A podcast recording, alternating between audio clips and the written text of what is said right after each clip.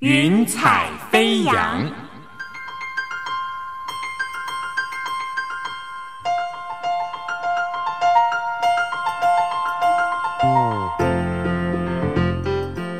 让每一朵云彩的生命牵引着你心灵的飞扬。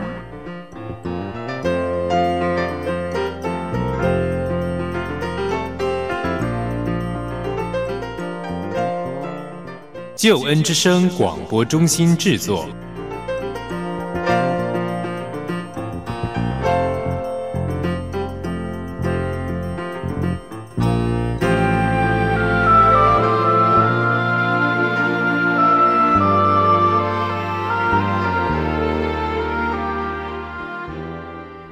欢迎你收听云彩飞扬，我是你的好朋友音如，在这里问候你平安喜乐。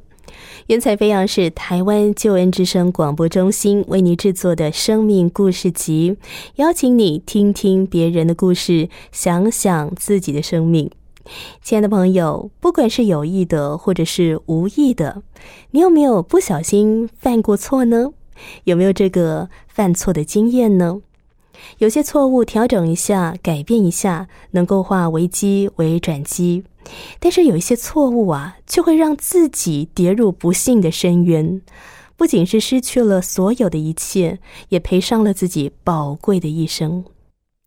然而我们都知道浪子回头金不换，如果能够承认错误，重新的来面对，这将会成为人生转变的一个很大的契机呢。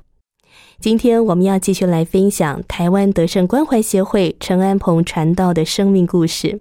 性格爽朗、热情，喜欢在教会里面、在监狱当中，或是去到学校教导人做串珠的陈安鹏，他过去是一名毒贩，进出监狱好多次，监狱对他来说简直就像家一样的熟悉。贩卖毒品曾经让陈安鹏赚取大把的钞票，挥霍度日，但是他也因此荒废了多年精华的岁月，他与家人的关系也撕裂了。最后呢，他觉得一生了无盼望。在监狱里面，陈安鹏听见了福音，他决定信主受洗。可惜离开监狱之后，却因为受不了毒品的诱惑，他再一次沉沦在毒海当中。在那个时刻，心里面的愧疚跟恐惧让他的精神快要崩溃了，完完全全跌入人生谷底的他终于降服下来，不再倚靠自己，他进入了晨曦会，就在那里他的人生得以翻转。今天云彩飞扬就让我们继续来分享陈安鹏的生命故事。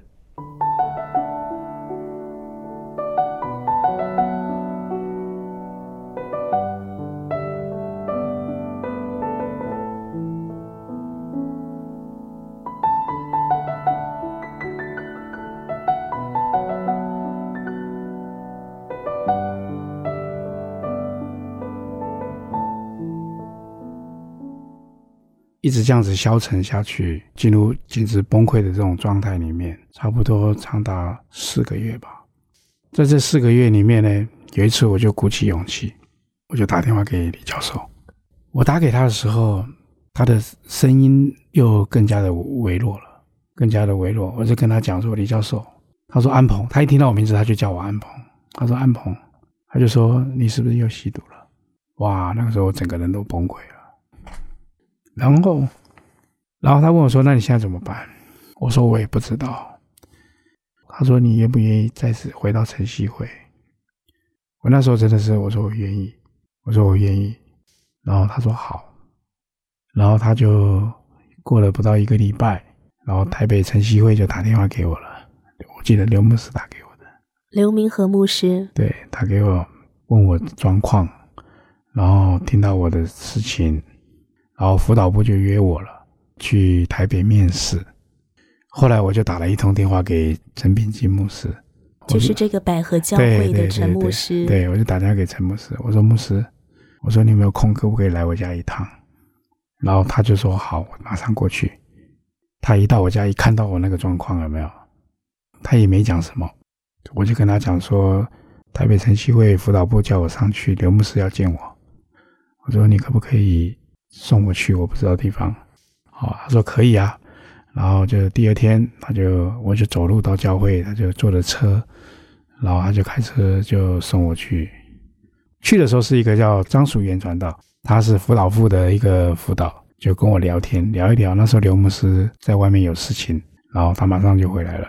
回来之后牧师就跟我看到我就跟我说了一句话，他说你知道吗，这个李孝寿已经过世了。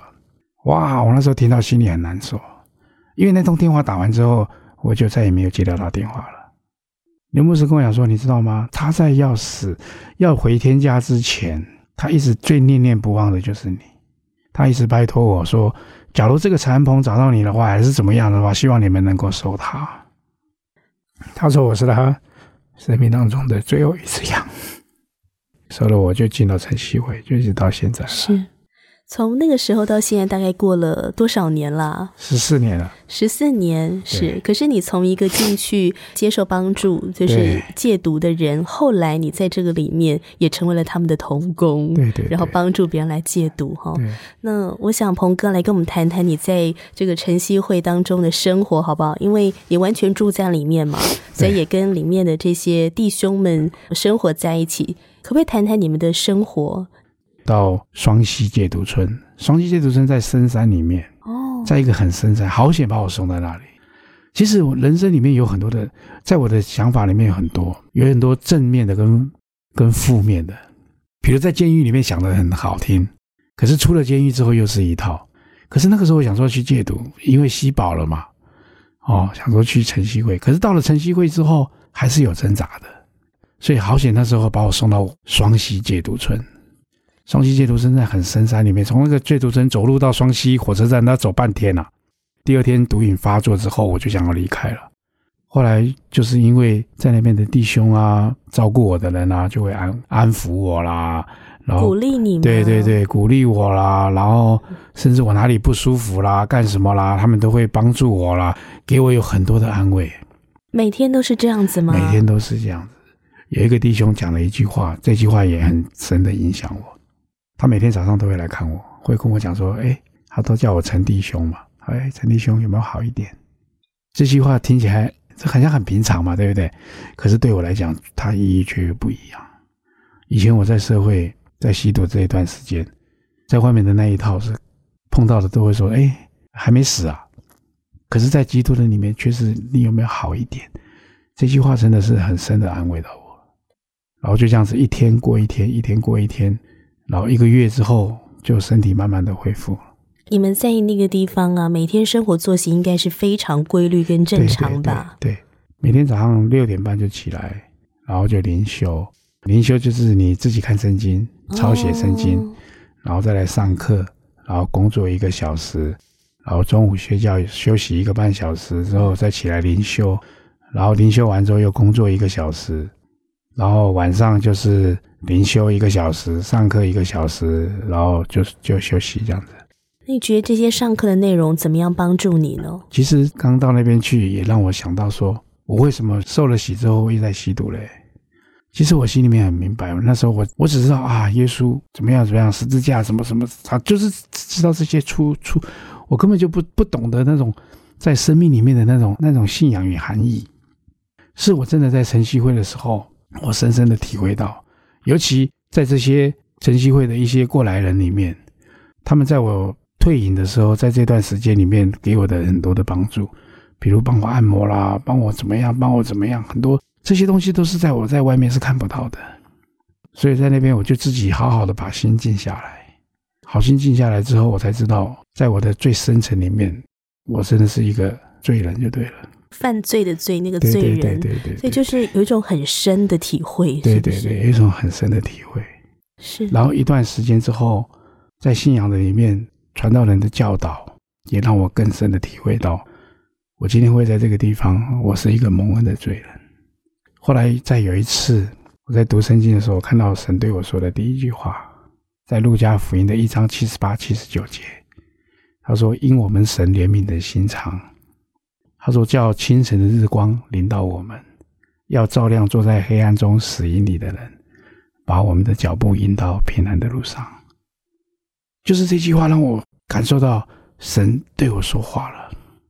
他说因我们神怜悯的心肠，像我这种人，我开始在想，像我这种人，我以前带了这么多小弟都是读国中的，我带着他们吸毒，让他们替我贩毒，然后我在这个贩毒的里面，我害了多少人，让了多少人陷在这个毒品的里面。假如不是神怜悯的心肠，像我这种人早就该死了。那不是神怜悯的心肠是什么？会把我留到现在嘞？他又叫清晨的日光临到我。清晨的日光就是早上的第一道曙光，那就是什么？晨曦嘛。我就开始想说，哇，为什么我会在晨曦会，让我能够在这个地方成为他一个拯救的一个器皿。在晨曦会的这1年半当中，让我对圣经里面信仰里面的基要的真理，让我有更深的认识。就是讲到罪的问题嘛，罪的问题，耶稣基督为了我们的罪死在十字架上，耶稣基督的爱能够让我怎么样再次的回到他的面前。那个时候我就有很深很深的体会到了。所以我在晨曦会里面，我一直用比别人多的时间在圣经上下更多的功夫。因为有一个传道人告诉我说，他说安鹏你来这边干什么？我说没干什么，我就是想要把毒戒掉。他说我告诉你一个方法。我说还有方法哦。他说你看戒毒成功的人怎么走你就跟着走。在晨曦会的同工啊，每一个都是戒毒成功走过来的。后来我才知道，他们就是在圣经里面紧紧抓住神的应许，不只是勤读啦，而且还要活用出来，落实在生活当中。对，勤读的人很多，对圣经懂的人很多啊，可是你有没有活在这个里面，这个才是问题啊。那个时候我就开始对圣经有很多的追求，可是毒瘾退完之后，这个烟瘾的问题也随之而来了嘛，随时都会去想它的。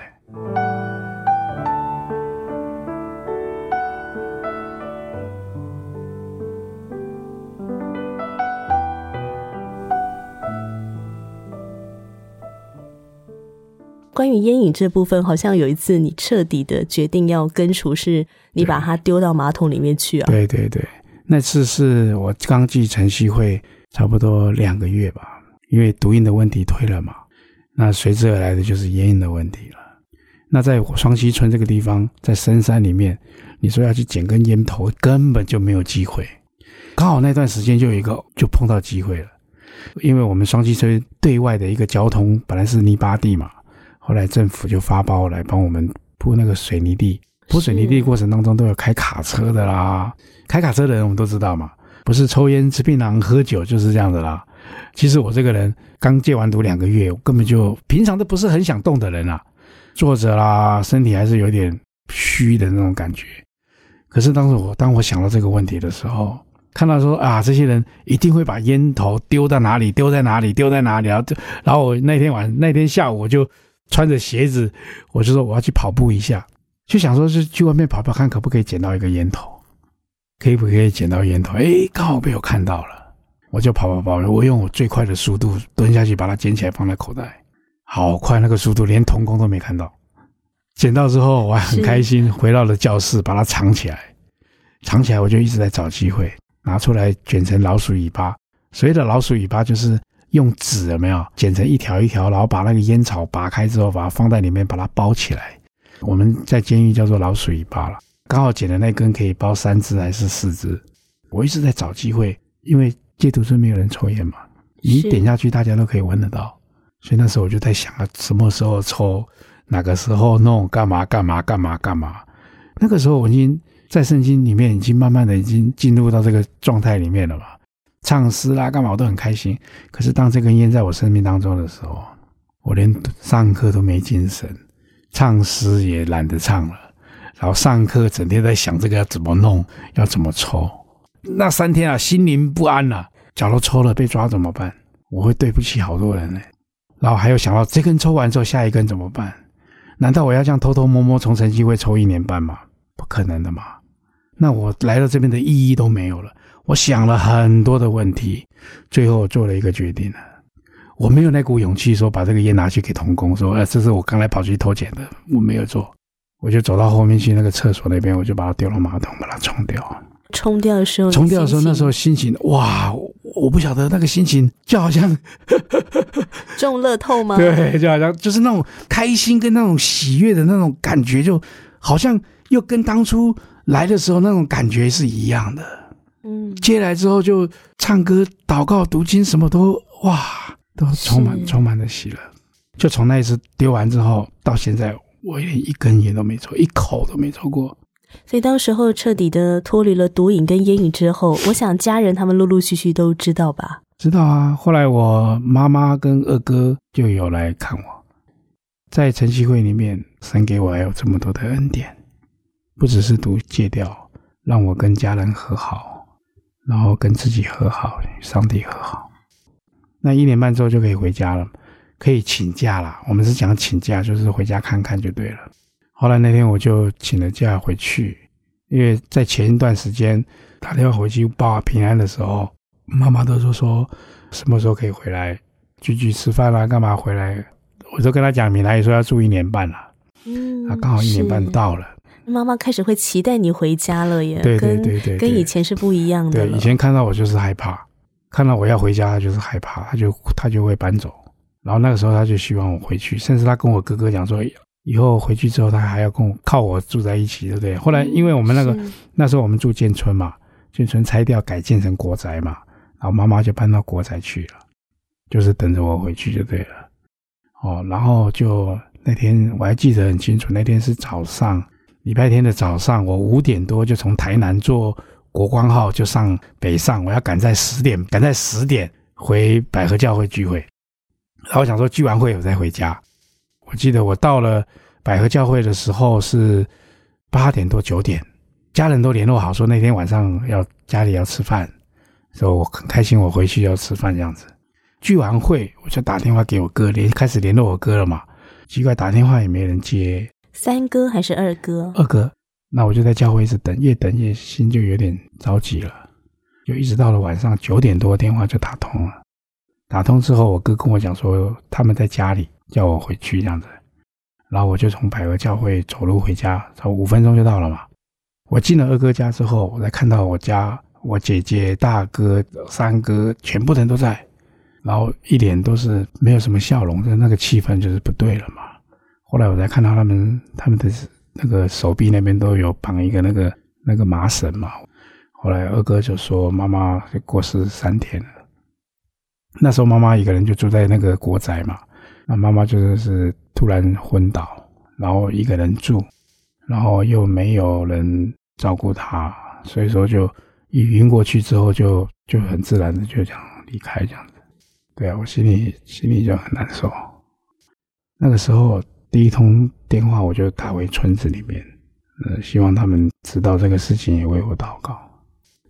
其实脑中里面一直常浮现说，长这么大哪一个小孩不懂得要孝顺父母亲的？可是我的想法，当时被毒品所捆绑，我知道这个事，可是我做不到。可是当我能够做到的时候，为什么又会碰到这样的事情？就是父母没有看到。对对对，就看到我生命的一个改变之后，他们很开心，也知道我现在的工作，现在在帮助别人，甚至点点有的这些东西了。为什么没有办法去弥补我心中里面的那份亲情跟那份爱？后来我就那天就连夜我就回晨曦会了，回晨曦会就等到母亲要出殡的那一天，我又赶回来，整个人就也是差不多进入崩溃的那种状态吧，很痛苦，就是很自责，很痛苦就对了。都是弟兄们的安慰，为你祷告 啊，然后关怀你这样子。是后来彭哥你也加入晨曦会他们同工群的行列吗？是是是，有时候我在晨曦会里面，甚至在大陆的晨曦会，有安慰到一些家人，其实我心里面就很开心了。有很多在教会啦、戒毒的一些爸爸妈妈都把我当作他们的小孩一样，神也把这个弥补给我。对，其实我每次有去陪伴一个戒毒的，他的家人来到当中那种喜悦跟开心的那种感觉，其实就是给我最大的安慰。是。亲爱的听众朋友，你现在所收听的节目是云彩飞扬，我是英如。我们在聆听一段音乐过后呢，要继续来分享陈安鹏传道的生命故事。有时劳苦和重担带着你的心头，叫你每一步都沉重。当你伤心的泪水流不停的时候，你要相信主都知透。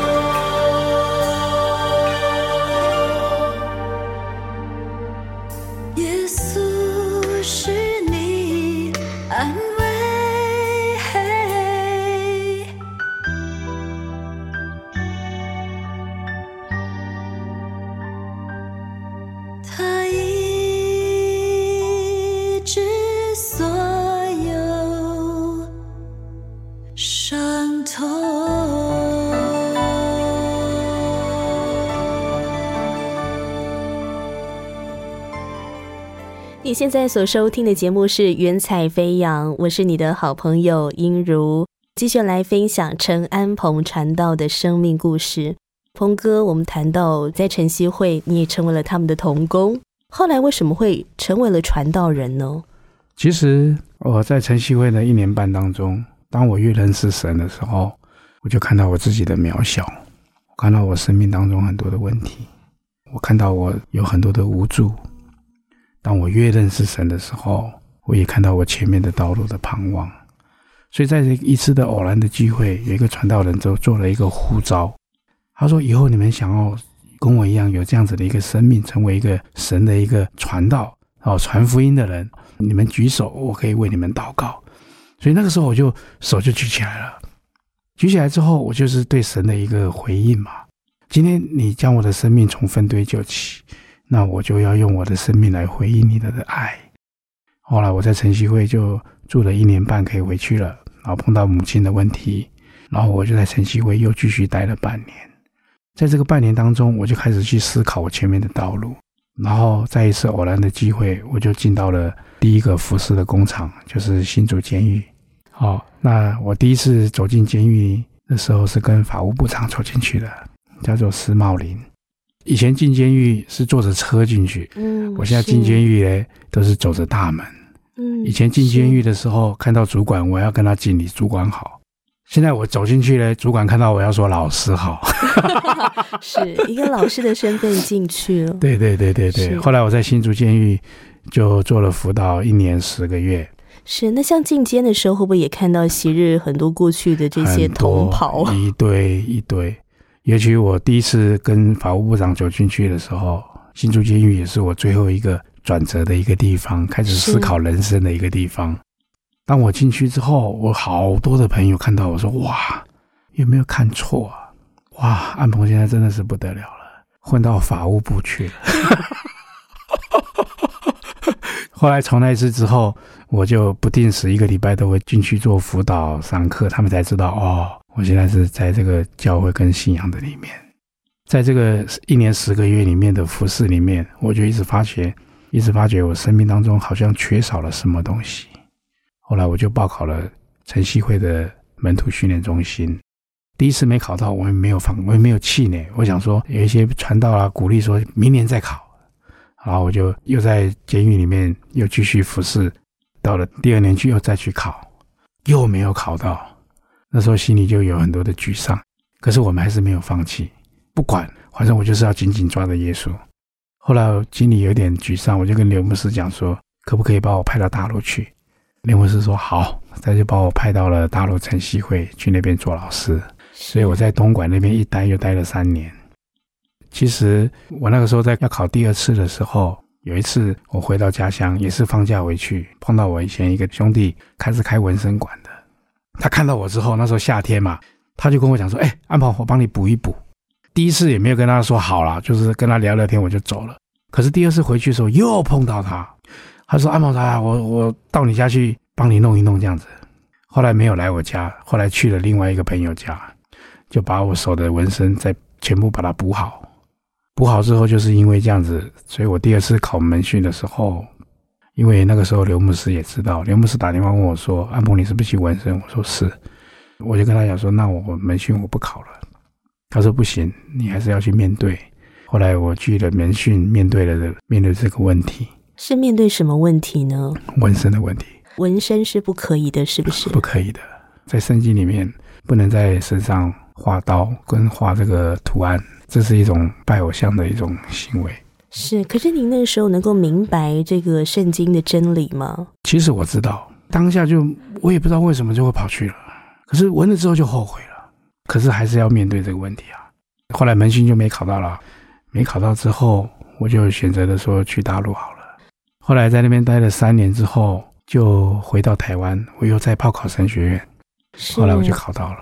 考到我说2年之后毕业才传，才成为一个传道人。是，不过我觉得万事互相效力哈，叫爱神的人得益处。虽然被派到中国大陆去，在那里好像让你悔改啊，面对生命问题。对，但是也在那里遇到你的人生伴侣吗？是的。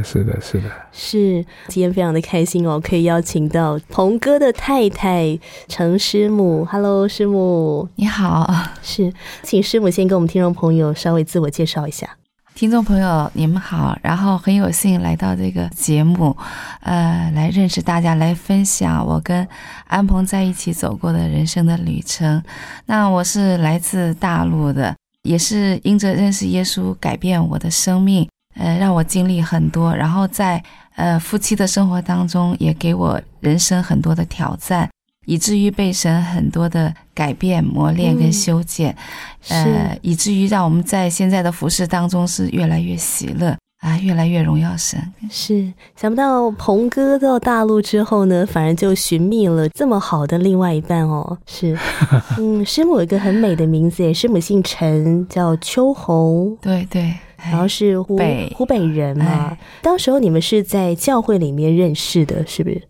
我们当时在同一个福音的戒毒机构服侍，那我在那边是做童工，我负责的是会计，然后文员的工作，然后安鹏是过来做老师，他待的地方是戒毒村，我上班的地方是在写字楼，其实我们是2个地方，他是在东莞的后街，我是在东莞的大岭山，所以我们见面不是每次可以见面的，就1个月可能会见1次，也许1个月也见不到1次。那是怎么样凑成对的？这个我其实第一次见到他是我们一起到那个虎门教会，然后去讲见证分享，然后他刚来嘛，所以我们领导就说请安鹏来分享他的见证。那我当下在听的时候我就觉得哇，这个人好可怕，好可恶啊！怎么脾气那么暴躁？我心里还想，哇，谁要嫁给他可真倒霉哈。后来那次烤肉的那个机会哈，刚好是中秋节，那我们大家就会聚在一起嘛，所以就又再一次的见面，那是第2次见面。那我就坐在那里吃东西，我就觉得，因为我是一个单身的女人，我会很敏感。我说这个人怎么老是在我旁边出现？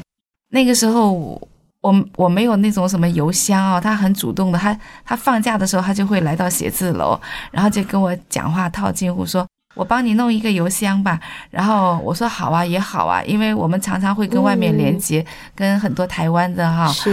然后我说那弄一个 Google 的邮箱也方便，但是我他就说他来帮我弄，我说也好。然后弄完了之后，他就给我发了好多的那种，很美的那种什么图片啊，就是那种带着音乐的那种赞美神的那种。然后我就觉得怎么一天给我发几十条啊，然后常常给我发，我就觉得哎，这个人我就要注意一下了哈。然后自己呢又不敢讲。然后他服侍了3个月以后，他有一次他跟我说，哎，我要回去了哈，因为我是单亲哈，我带着一个孩子。他说也很奇妙，我儿子就叫晨曦，就是晨曦会的晨曦。他说晨曦喜欢吃什么，台湾有很多好吃的，我要带礼物给他。我说这个孩子很乖的，我说我送他礼物他都不要，我说不用了，谢谢了，我就很婉转的拒绝他。结果他回家了2个星期以后，他回来，他真的把那个太阳饼，台湾的太阳饼，他就给我，他说那这个是给晨曦吃的。我那个时候就觉得哇，真的他对我可能有意思吧，然后就心里那个时候才有那种认知啦。不过像师母，因为你刚才有谈到说，因为你在第一次听到阿鹏大哥他分享他的故事的时候，你那时候心里面想说哇，那个女生嫁给他真是倒霉了，那你后来怎么会愿意跟他在一起呢？是什么样的一个改变你的价值观，你看见他的好，你愿意跟他在一起？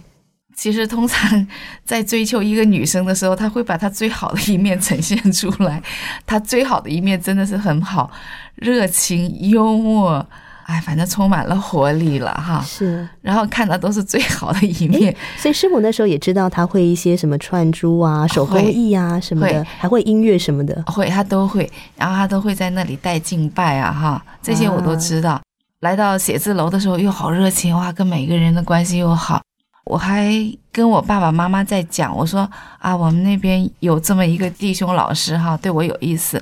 那我爸爸是一个很开明的人，他说啊，浪子回头金不换，没有关系啊，可以啊。我妈妈就会有一些忧虑哈，因为女人哈，她会想的比较多一点。那我心里想，家里头都是爸爸说话，大事情还是他做主。那爸爸如果允许的话，答应的话，那我说好，就试着跟他交往。我就觉得啊，我们的神好伟大呀，能把一个吸毒的人改变成这个样子，真的是很了不起，真的就是旧事已过，都变成新的人了。我脑子里就是这种很单纯的一个概念，我就好愿意跟他接触，就很顺利的恋爱啊，然后就进入到结婚的状态，然后他也愿意接受我的儿子，接纳我的儿子晨曦。那我就觉得哎，他真的是爱我哈，因为他如果爱你，他一定会接纳你的孩子，而且他对我的孩子真的也很好。我儿子说妈妈，我想学音乐，他都是过半年他就回台湾一次，然后他每次回来的时候，我说晨曦想学音乐，我就跟他分享，我说可不可以就是说如果有旧的吉他就帮我弄一把回来哈，怎么样？结果他弄回来的都是全新的吉他，还是插音响的，都是买最好的给晨曦。所以我就觉得我好感动，我就觉得哎，他是真心爱我。那我们双方的家人都有在互动哈，反正然后他们家人也很赞成，我们家人也很赞成，然后自己也跟神祷告求印证，结果领导也很开心，弟兄姐妹也很开心，他们都知道嘛。然后我就觉得哎呀，那都这么多的印证，并不是出于我们俩的那种单独的那种感受啊，出于神的，应该是大家都有这种感受，都有这种看见，所以我就觉得应该是神的祝福，就这样子答应，就跟他嫁给他。不过刚才师母你说在交往的时候都看到他呈现最好的一面嘛，是，所以进入婚姻之后才慢慢的重新的去认识这个人，是不是也可以请师母谈一谈你们的婚姻生活呢？你是怎么样更多的来认识鹏哥？进入到婚姻生活的时候啊，因为我们大陆人讲话的方式很直接啊，我就觉得我不经意讲的一句话，我不带任何意思的，他很会生气，很容易生气。我就开始想，我说为什么他这么敏感？同样的一句话，人家听了没有感觉，为什么他感觉这么大，反应那么大？他的那个脾气就会出来，不高兴的语气就会变掉。那我也会不高兴，那你一变我也会变啊，所以我们俩就会争吵，就会出现了。但是我也相信神，就说婚姻是神设立的，是。那我后来就用圣经的一句话来安慰自己，说出于神的我就默然不无语了，是，就顺服相信上帝的带领，必有美意。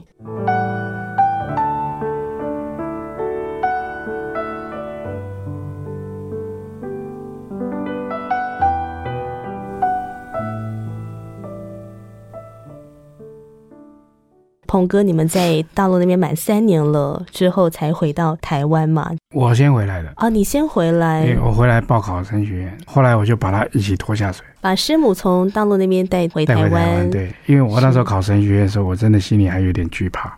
怕落榜吗？对，又怕考不到。哦。后来我心里面想说，哎，我老婆又是大学生，圣经又也蛮熟的，也服侍那么多年了，哦，对信仰里面也蛮有一些扎根，所以说我想说夫妻一起考神学院，我没考到他考到，那我也可以读。是，那后来呢？后来考试之后，我考得比他好啊！真的呀，真的，好神奇哦！因为我们两个在湖口村嘛，所以在那边认识了宋平。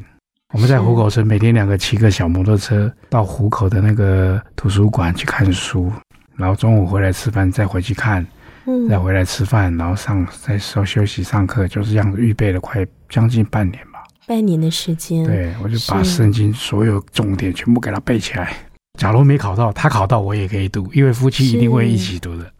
后来绑下来之后才知道，我考的还比他好一点。是，所以后来这个考过之后就开始读神学院了嘛？对，读了2年，因为我是证书的，国中毕业的话就是读证书，证书毕业的话就雷同高中学品。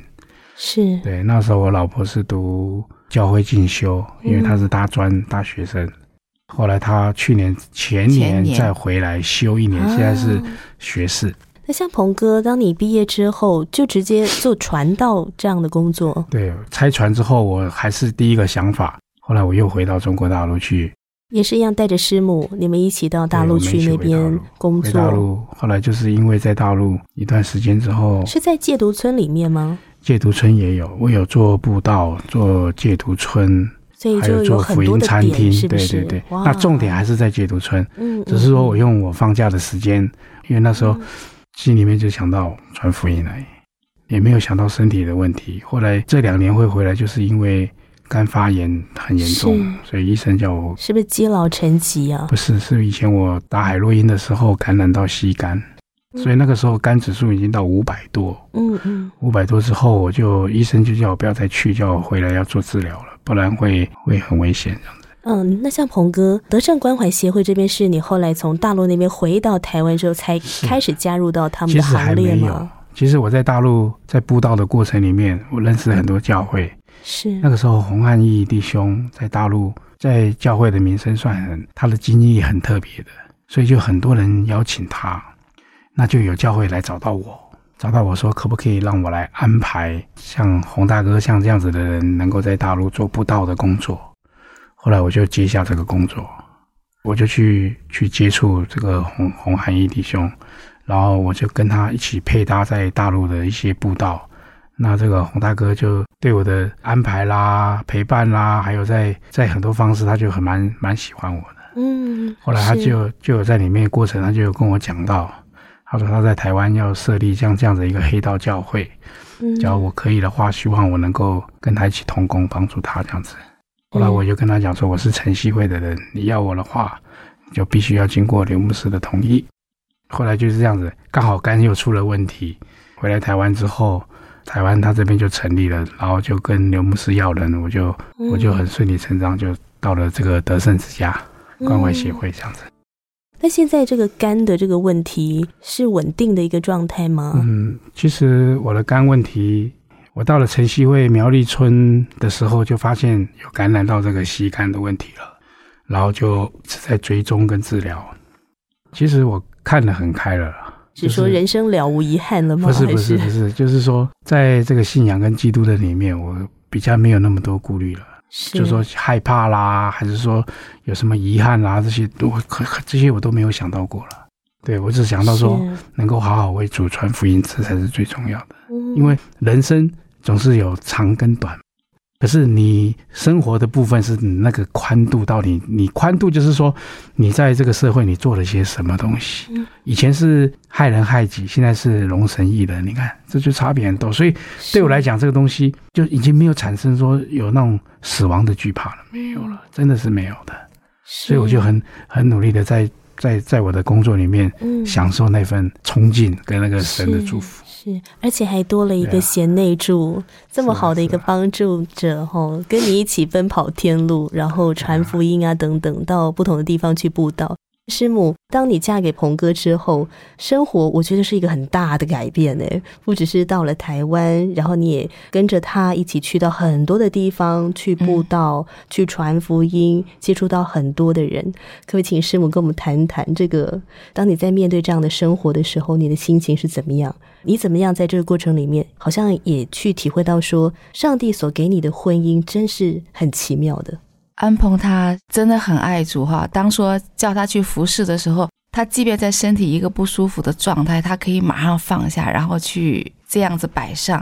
然后这么多年下来，我发觉如果是人的一种热情，他始终会减退啊，你不可能保持到这么久。可是我发觉结婚的7年来，他没有改变，他的那个热情依然还在，而且是越来越浓烈。然后我们走过很多的地方，我们夫妻俩就说彼此这样子扶持，然后也在教会的服侍，给弟兄姐妹非常喜乐非常好的一个领受，以至于我们离开他们这么多年依然像家人。我们还会只要上到，像比如今天我们来到这边哈，做节目之前我们又会去探访一个家庭，那种感情你完全没有办法分开，我觉得胜过家人，真的是那样。包括我们去到内力进行会议室，哇，那些妈妈们都说，秋红啊，你什么时候来陪我睡觉啊？然后只要一个电话，安鹏都会去帮忙，任何人都不拒绝。所以我有看到他的生命真的是不再一样，然后对我越来越包容。我也感受到，就是说因为大陆跟台湾毕竟有差别，就是说他爱的那种表达方式我开始没有办法接受，然后我现在知道其实他那是爱。特别是在我儿子晨曦的这个医治上面，我儿子他是经历过很多手术的，然后开颅，然后就说大手术有4次，是说开脑吗？对，他2岁、7岁，然后眼睛还有做伽马刀，还有很多3次小手术，大小7次手术。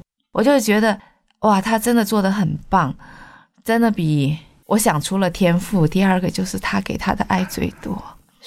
我真的有被感动，我是在那个光景之下，我真的完全降服在他的里面，他的权柄跟保护之下。以前他说东我说西，我就很难顺服他。对，我就觉得你是一个吸毒的，他常说你不尊重我，你不够尊重我。我说哪有，我很尊重你。其实他能感受到我心里的那一个层面，我其实对他是有一点，我就觉得哦，你没有读过书，你没有怎么样哈，然后讲出来的话，就是说我都觉得好像都不够到一个水准哈。是，然后所以他每次都说我是流氓。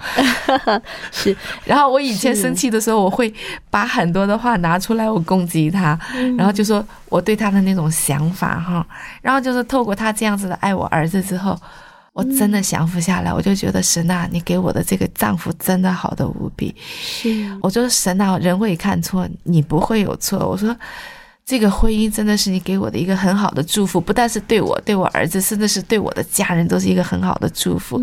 是，所以当我的父亲去年7月份受洗，妈妈也答应，就是自己主动跟我说她要受洗。她说今年复活节，那教会排的是复活节，我好高兴，我也常常跟神祷告，我说神啊，我们自己做传道人，我自己的父母都没有受洗，所以我就为他们祷告了10年，结果神成就了，我很开心。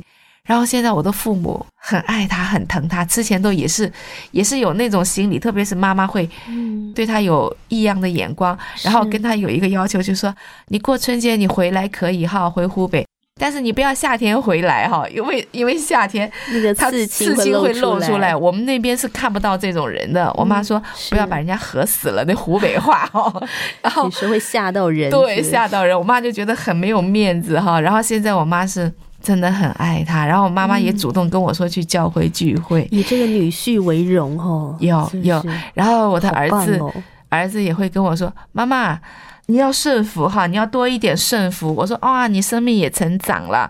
我说你为什么会讲这个话？他说你知道吗？你顺服的时候是我蒙福。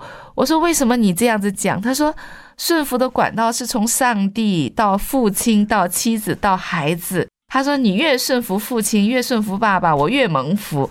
所以我就感受到，就是说其实以前我们吵架，其实弟兄姐妹也看得出来，教会的牧者都会看，我们脸色会不一样嘛，人家都会看到。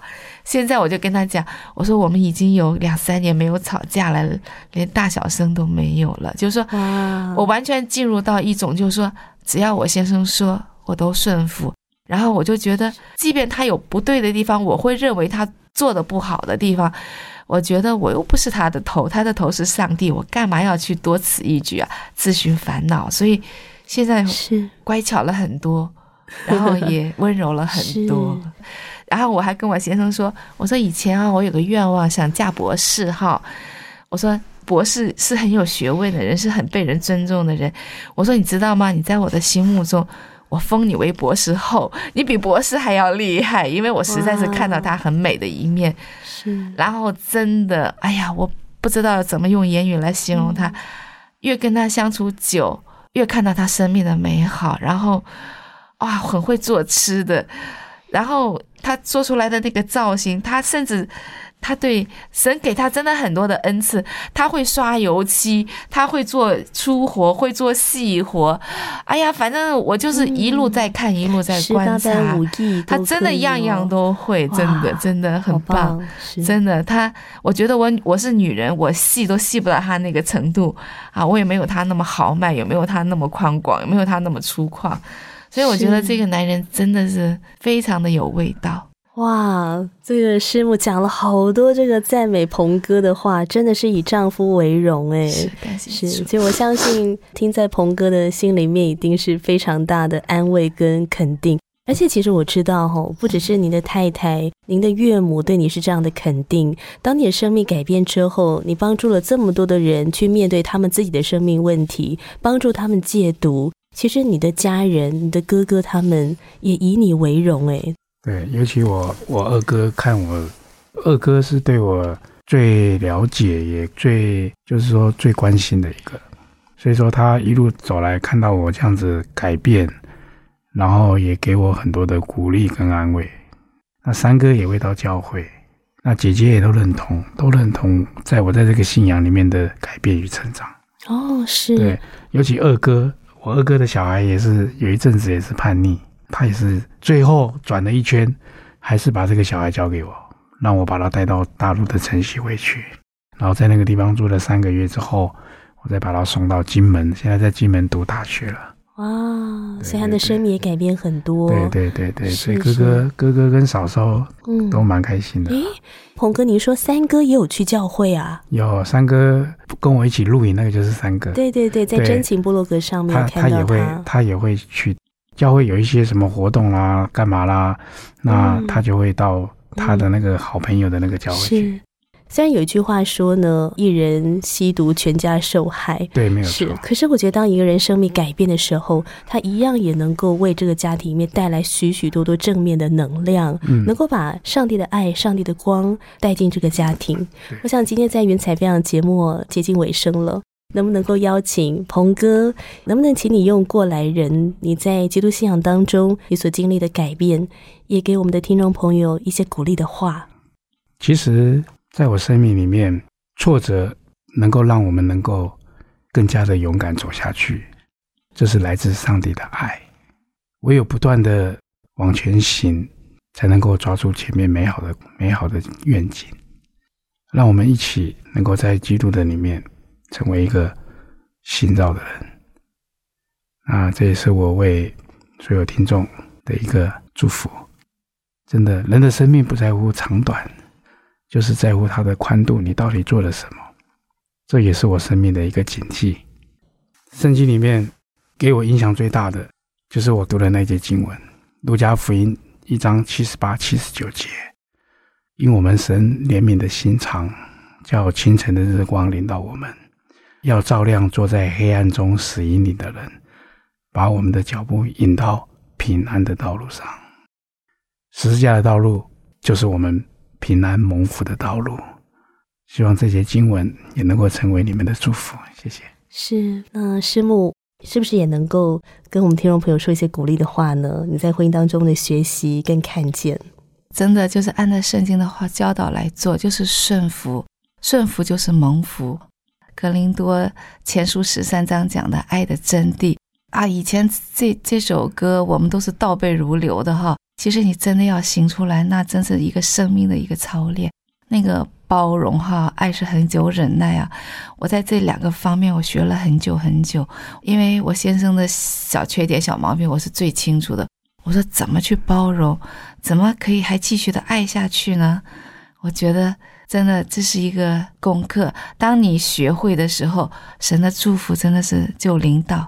圣经所说的一句话，哥林多前书2章9节，神赐给我们的是眼睛未曾看见，耳朵未曾听见，人心也未曾想到的。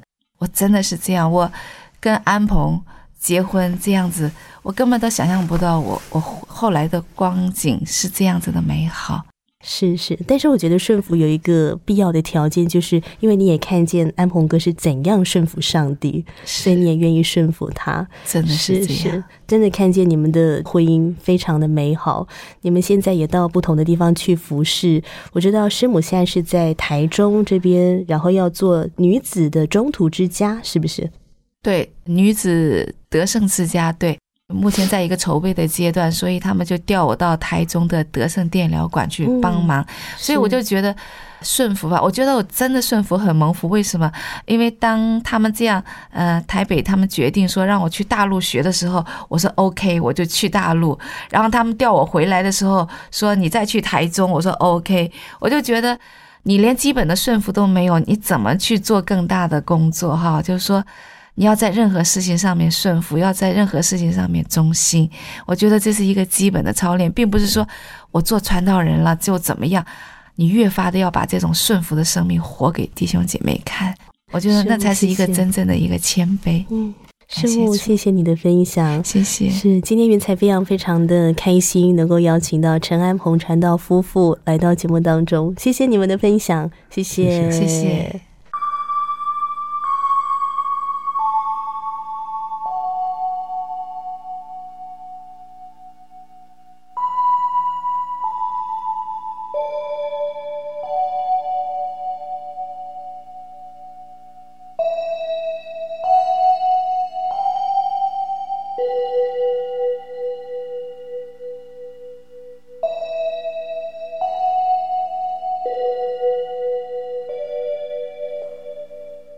你现在所收听的节目是台湾救恩之声广播中心为你制作的云彩飞扬，我是你的好朋友英如。非常感谢台湾德胜关怀协会陈安鹏传道在云彩飞扬节目中宝贵的分享。当陈安鹏完完全全在上帝的面前降服下来，上帝的爱如同清晨的日光照亮他的生命，他找回了自己，他走上光明平安的道路。如今陈安鹏和妻子成为了福音使者，在台湾，在中国大陆，在许多的地方以福音帮助人戒毒。很多人都说一人吸毒全家受害，而对于吸毒的人来说，难戒的不是身毒，身上的毒，而是心毒，也就是心里的毒。或许我们没有抽烟喝酒吸食毒品，但是我们会不会也有一些心理的毒，像是苦毒啊、恼恨啊、嫉妒、自卑、骄傲或是愤怒，这些心毒需要从生命里面来拔除。时间并不会因此冲淡一切，相反的，没有处理，随着时间日积月累，这些毒就在我们的生命里发芽生根。愿今天陈安鹏的生命故事在我们的生命里面种下爱的种子，医治我们，带来生命的修复，带来生命的盼望。正如路加福音1章78节说，因我们上帝怜悯的心肠，叫清晨的日光从高天临到我们，要照亮坐在黑暗中死荫里的人，把我们的脚引到平安的路上。如果你在听完陈安鹏传道的故事，你也愿意多一点认识基督信仰，我非常的鼓励你来参加救恩圣经函授课程，这是一个免费的课程，有圣经老师带着你循序渐进认识基督信仰，明白福音，经历福音的大能。如果你愿意来参加，就是为生命打开崭新的一页。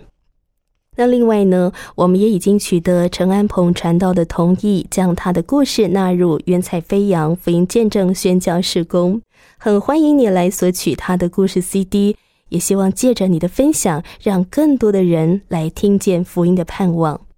所以如果你想要索取陈安鹏传道的故事，或者是参加就问圣经函授课程，欢迎你跟英如联络，电话请拨0227541144 0227541144，或传真到0227557822 0227557822，来信请寄台北邮政44-80号信箱，台北邮政44-80号信箱，请注明远彩飞扬节目收，或写给我音如收就可以了。最后感谢泥土音乐和我心旋律音乐事工所提供的诗歌。